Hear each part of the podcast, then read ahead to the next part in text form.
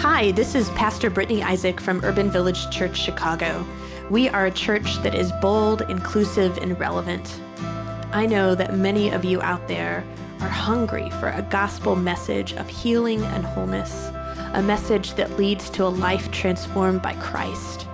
I hope that this podcast does just that. And if it does, would you please consider making a financial gift that will support this gospel inclusive ministry?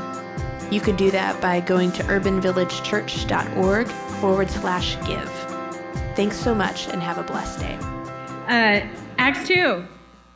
When the day of Pentecost had come, they were all together in one place. And suddenly from heaven there came a sound like a rush of a violent wind, and it filled the entire house where they were sitting.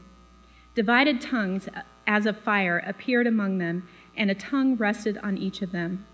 All of them were filled with the Holy Spirit and began to speak in other languages as the Spirit gave them ability. Now they were devout Jews from every nation under heaven living in Jerusalem. And at this sound, the crowd gathered and was bewildered because each one heard them speaking in the native language of each. Amazed and astonished, they asked, Are not all these who are speaking Galileans? And how is it that we hear each as in our own native language? Parthians, Medes, something, and residents of Mesopotamia, Judea, and Cappadocia, Pontus, and Asia. Lord, help me. Phrygia and Pamphylia, Egypt, and the parts of Libya among, belonging to Cyrene, and visitors from Rome, both Jews and proselytes. Cretans and Arabs, in our own languages, we hear them speaking about God's deeds of power. All were amazed and perplexed, saying to one another, What does this mean? But others sneered and said, They are filled with new wine. But Peter, standing with the eleven, raised his voice and addressed them Men of Judea and all who live in Jerusalem, let this be known to you, and listen to what I say. Indeed, these are not drunk, as you suppose for it is only nine o'clock in the morning. So, sorry. no, this is what was spoken through the prophet Joel. In the last days it will be, God declares, that I will pour out my spirit upon all flesh, and your sons and your daughters shall prophesy, and your young men shall see visions, and your old men shall dream dreams. Even upon my slaves, both men and women, in those days I will pour out my spirit, and they shall prophesy, and I will show portents in the heavens above, and signs on the earth below blood and fire and smoky mist. The sun shall be turned to darkness, and the moon to blood, before, coming of, before the coming of the Lord's great and glorious day.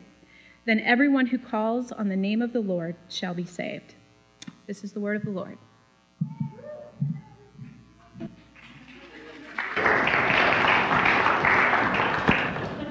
Was beautiful. There's no such thing as an unpronounceable part, just a part that you have found to pronounce your way. Hi, everybody. I'm Hannah Kardon. I'm the pastor of the Wicker Park site of Urban Village Church, and I am so, so glad to be here this day sharing this worship and this time with you here at Edgewater. Um, I praise God for anything that brought you here this day. Um, and if any of y'all hear a violent wind at any point in the service, you just stand up and we will experience it together. Um, please pray with me. You're the praying kind.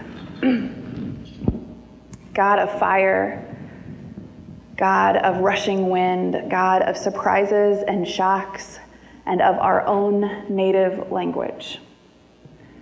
Help meet us here today. Um, be with us here today in whatever we need to hear from you, however, we need to be encouraged or prodded to go forward.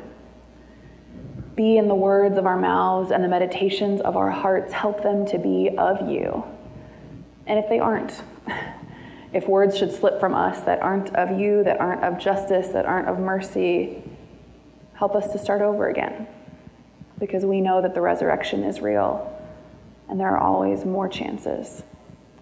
In Jesus' name we pray. Amen.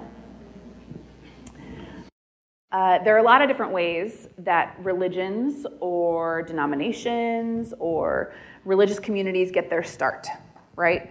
Uh, some religions get their start when there is one person, historically usually a dude, but doesn't have to be, who's particularly charismatic or who has a great lesson to say, and they start saying that lesson or charismaing that charisma out in the universe, and people start to follow them and they start to do things together.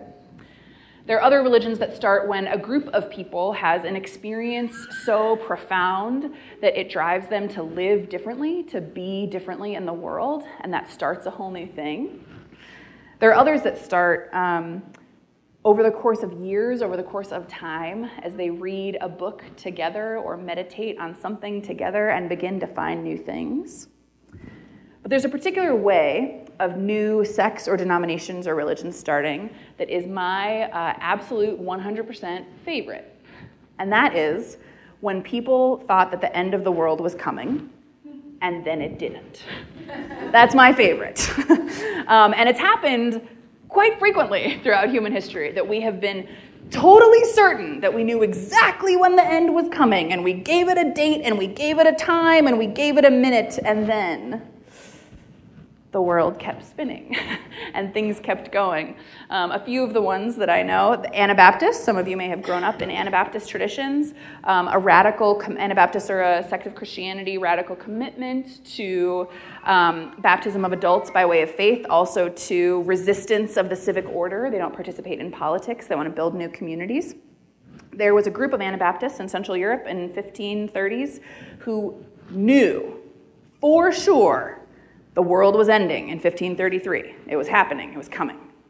Um, and they ended up having a rebellion based on their certainty that the world was going to end, uh, and then started kind of doing all of the terrible things to other people that they had had done to them, which is a frequent story in history.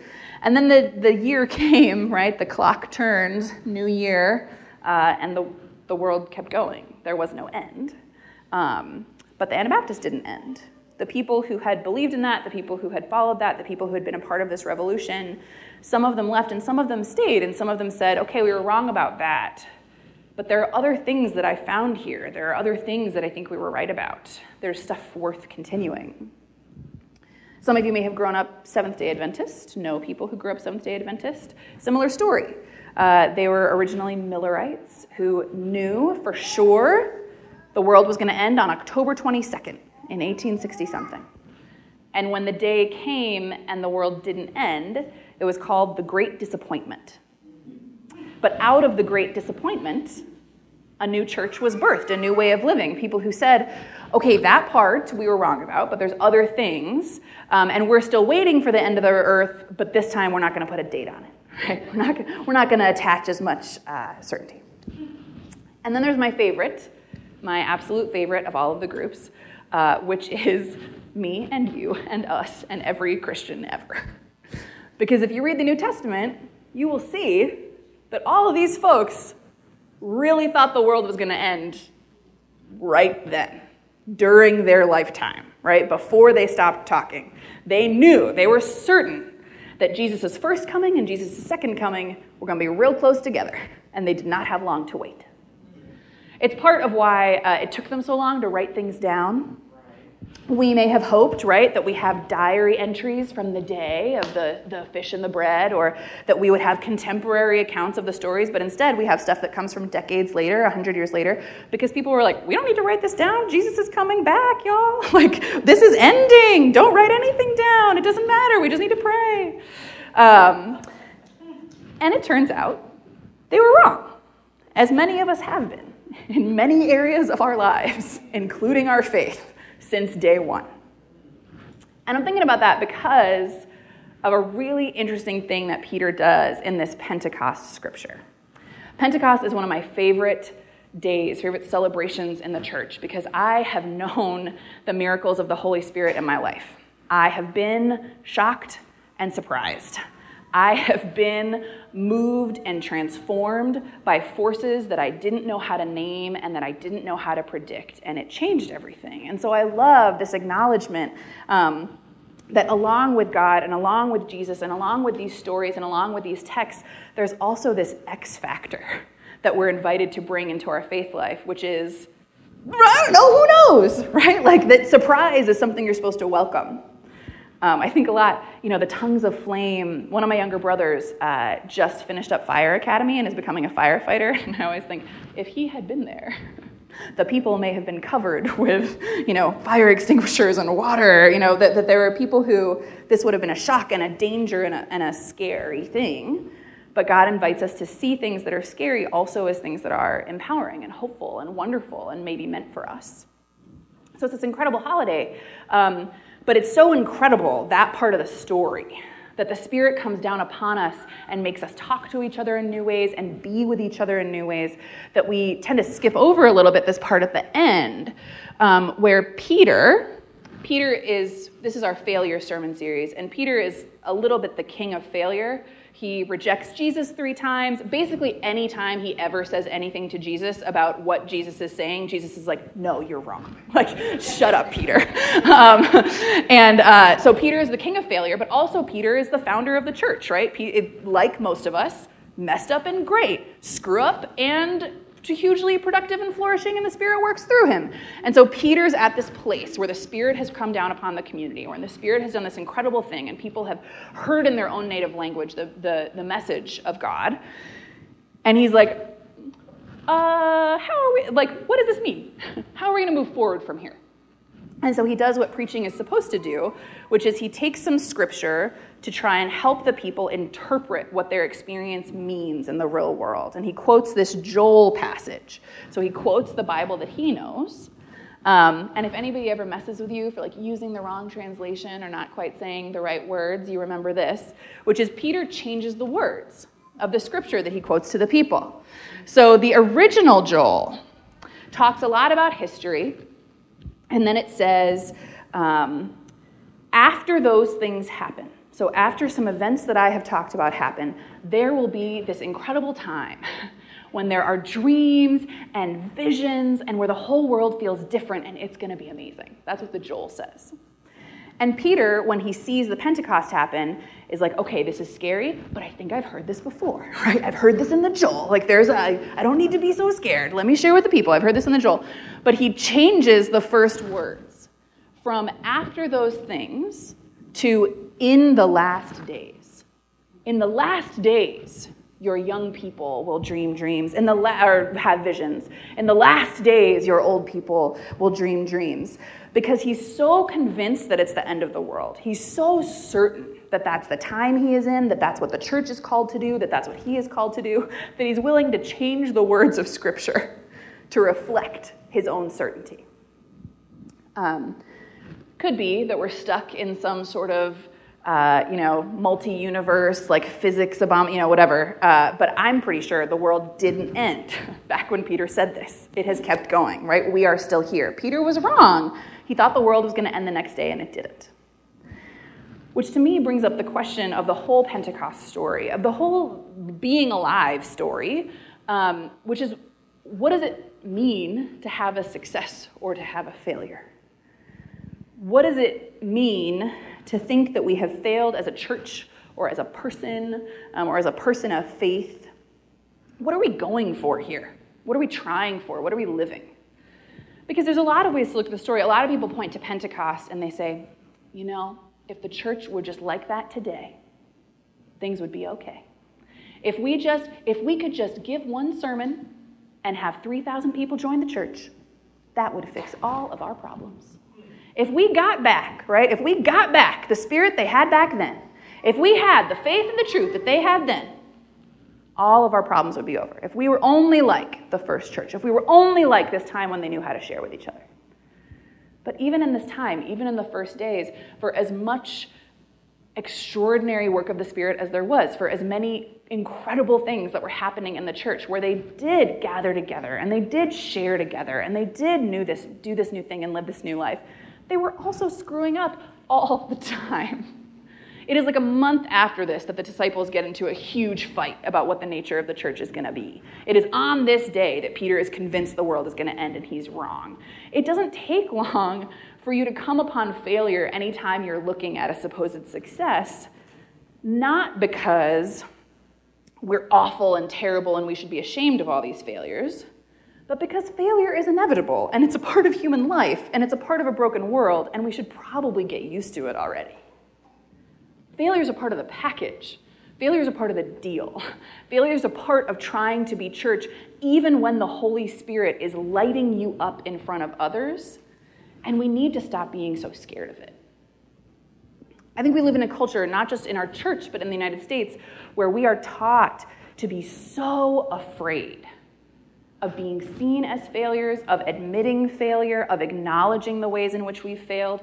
We do everything we can to hide from it or cover it up or find some other way of living besides admitting the ways in which we failed, right? It's so hard to admit the ways that we failed at work, to admit the ways that we failed with others, in our friendships, in our dating lives, in our partnerships, the ways that we've been cruel to each other, or the ways that we don't do what we say we're going to do, or the ways in which we've fallen so far short of the vision that we had for what our life was going to be and who we were going to be.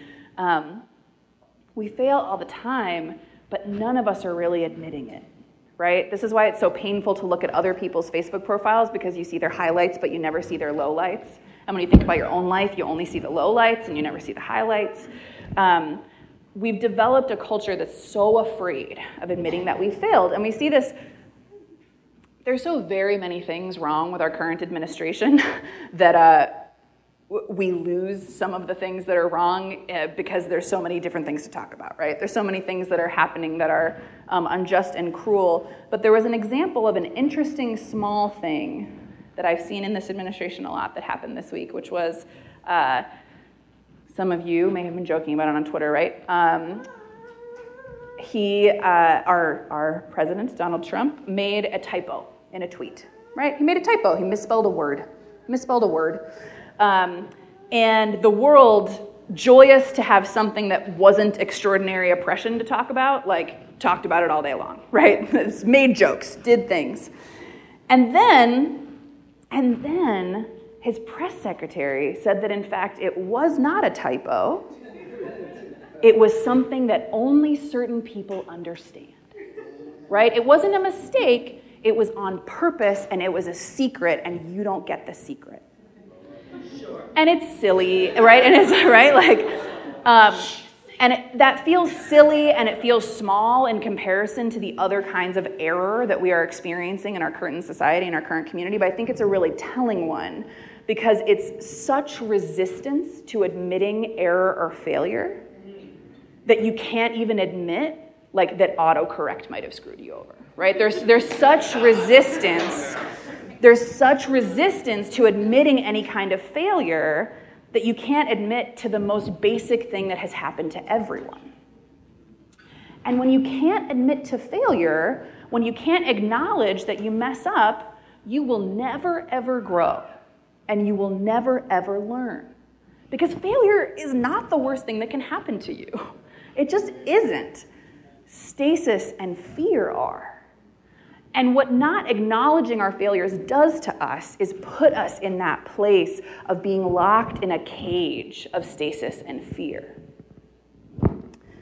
I look at a lot of people and I look at a lot of churches, and I think we're spending so much time being afraid of admitting the ways in which we failed, or being afraid of dying, that we never live. That we never live. We're so afraid of things going wrong that we never step boldly enough into the future for the good things to go right. We're never as arrogantly obnoxious, but also as beautifully bold as Peter, who steps into a moment that God has made holy and says, Also, I know this other thing about when the world is ending. Um, sure, he got that part wrong, but the part about the visions and dreams, that was sure right, because we're still living out those visions and dreams today. Here at Urban Village, right? I love this church. I think this church does a lot of great things. There's a reason that I work here, right? I wouldn't work here if I thought that we were screwing everything up. Um, but there's certainly a lot of things that we're screwing up. There's a lot of areas in which we fail. And one of the ways that I know that the Holy Spirit is alive in this church is that most of the time, I think we make an attempt to admit those areas of profound failure. Um, so I think the journey isn't to come to a place where you don't fail. The journey is to come to a place where you always admit it and where you gather together with others to move forward from it, right? Because that's what they do. That's where the Holy Spirit meets them when they gather together. I, I don't know how you talk about this aspect of, of Urban Village Church's life here. I'm sure you talk about it, but I don't know the language. At Wicker Park, we talk about the language that um, when Urban Village was founded, there was an ease and a simplicity um, or a, an assumed necessity of singing the song of LGBTQ inclusion right? That that was a core part of our identity, that thinking about the ways in which Jesus was queer and that queerness um, changes and transforms our lives and our faith, and that our solidarity with queer people or our existence as queer people and knowing that God made us was like a core part of the church experience. And there are ways that we need to grow in that continually. Um, and from the very beginning, we had either, depending on the time, 100% or majority white paid staff, right? And so whiteness and um, the racism of our community that we swim in, that constructs us, also constructed the structures of this church. Also got baked in to the layers and to the practices and to the way that we talk and to the way that we do things. And over time, I think there was always like a like a seed of acknowledgement about that or desire to be a multicultural and anti-racist church, but it became more and more clear the ways in which we were profoundly failing to live up to that part of our values. The way in which inclusion wasn't actually inclusive for all. the ways in which inclusion wasn't being lived out in our practices and the way that we were doing things, and it's still not. It's not today. Um, and I think there are different ways that I have seen different communities respond to that kind of acknowledgement the acknowledgement that there is something profoundly disordered in the life of our community, profoundly non gospel in the life of our community. Um, and one of them is to say to anyone who brings it up, shut up, get out of here, that's not true, we're not going to talk about that. Which all of us have an instinct to do and may have happened in some conversations here, right? Because it's a very human response. And one of them is to say, oh yeah, like we'll totally take care of that later. um, and and and one is to say, well, actually, we did that on purpose. Like we're only called to a specific kind of church, and like that's who we are. And other churches are supposed to be other kinds of things, right? And anything to cover up the idea that you have failed. Um, and I, I, think we as a church have had a little bit of all those responses because we're broken people, but we've also had the response that I respect the most and that I think Jesus is inviting us to, which is to say, okay, we've really failed. Let's like take a look at that place of failure.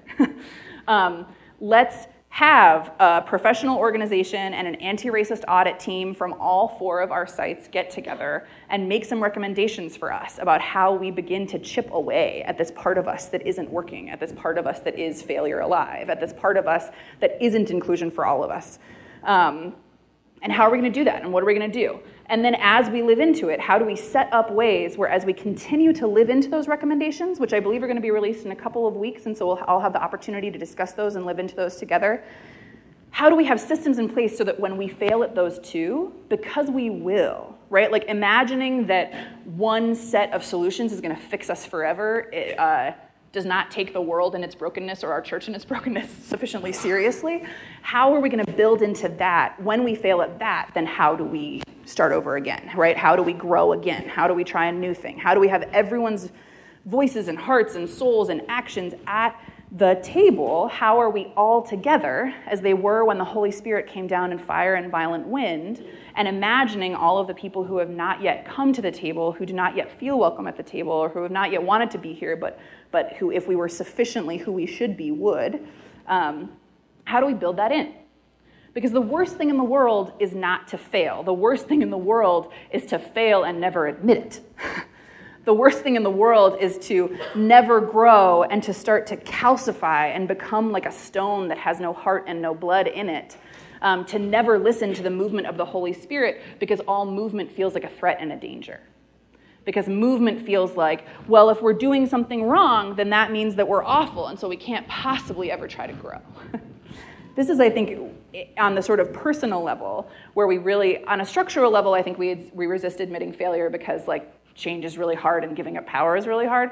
On a personal level, I think we resist admitting failure because we've been taught by our world that if we admit one failure, we are totally worthless and awful, right? Like, oh, like you messed up on that project at work, or like, oh, you have some real like conflict in your partnership or your marriage.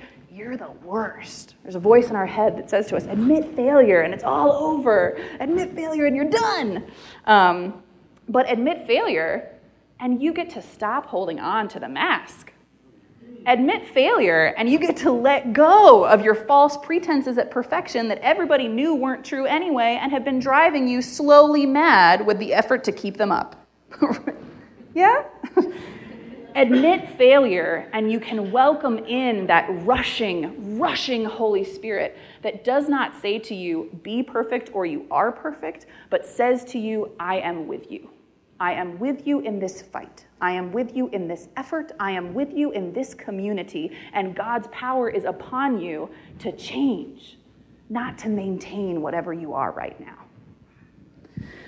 The Holy Spirit um, is a beautiful name for the thing that we're talking about when we talk about the Holy Spirit. I love that word of like spirit, breath, right? Like those are all great words for it. But we forget the word that's actually used in this scripture, the Greek uh, paraclete, um, actually means come alongside with. The thing that comes alongside with. The thing that is beside you when you try and do this incredibly hard thing that is called being the body of Christ. If we're going to try and be the church, it is going to be a constant, lifelong, eternal biting off more than we can chew, right? Because we're going to be trying to have devotional lives that are filled with fidelity and spirit and we're going to try and have community life where we really like are there for each other in the funerals and in the bringing meals when we're depressed and like all of that stuff. And we're going to be trying to change the world and bring about um, the, the social justice that is a reflection of the kingdom that jesus has announced. If we are going to try and be the body of christ we are always going to be doing much more than we can do. Making that attempt and asking the Holy Spirit to come alongside us and admitting the places where we fail and then allowing the Holy Spirit and one another to teach us how to grow is so much better than being afraid that change will kill us and then dying slowly through lack of transformation. So many of us are walking around so scared of dying that we never live. And that's just not how Jesus did it, right? Jesus embraced holy failures. Jesus' message was so shocking and so scary to the people around him that while he preached to thousands across multiple countries, really only 12 people ever converted. Right? Like, that's not a great, like, rate of success. Um, uh, but it still changed the world, right? Jesus died if you read early Christian literature, they are really struggling with the fact that Jesus died, right? Because that is a shame and an offense that your God could die, that their body could be that weak and that broken, that the empire would make its power known on his body was a source of struggle, right? Does that mean that our God has no power? No. It means that our God has so much power. Our God is not afraid of death. And so our God invites us to not be afraid of death either. If we truly believe that grace is real, if we truly believe that the resurrection is real, that God's power may come upon us at any time and is alongside us at all times, there is no failure so big that it would hurt us to admit it. There just isn't. Because the Holy Spirit is there to help us grow and move forward from it and live into the world that we wish were true and the people that we wish we could be. The miraculous thing about the Pentecost, people think it's that it's all the languages, right? That it's all the languages that the people hear the message in. Um, but for those of us who come from immigrant families, we know it says that the people who hear the message are from everywhere, but they live in Jerusalem. And they probably can speak some of the language of the city right? This is most of our experiences. Um, a lot of folks who are on the margins, who come from one place to another, often those are the people who know the most languages of the world, right? They know how to get by, how to get along in four or five or six languages, whether it's through code switching or whether it's through knowing, right? Like French and Swahili and English. When you run into these kinds of folks that the scripture is talking about, they kind of know a little bit of the lingua of where they've gone because that's what you need to survive. So I don't think it's that they had heard Peter preaching in Hebrew or they had heard Paul, Paul's not around yet, but they had heard these other guys preaching in Greek um, and they hadn't understood it. They had understood it, right? Like they knew what the people were saying. But this, the Pentecost, was the first time that they heard the message in the language of their heart, in their native tongue, it says. What's different is not that it's the first time that they've heard it, it's that it's the first time they've heard it in the language of their heart, at the core of who they are. That they've heard it as the full and whole person who God has called them to be, not having to become like the other or become like the people who are in charge in order to know Jesus, but knowing the message of God as exactly who they are and where they feel most comfortable and in the language that their heart has been speaking since the day of their birth. That's what's different about Pentecost. What's different about Pentecost is that the Holy Spirit approaches us as exactly who we are and helps us to hear the message in all of it, in all of our failures and all of our joys. And so we are called to be together, to gather in one place together, screwing it up, driving each other to anger, right? Like we're if we're to do this church thing, we're to get mad at each other.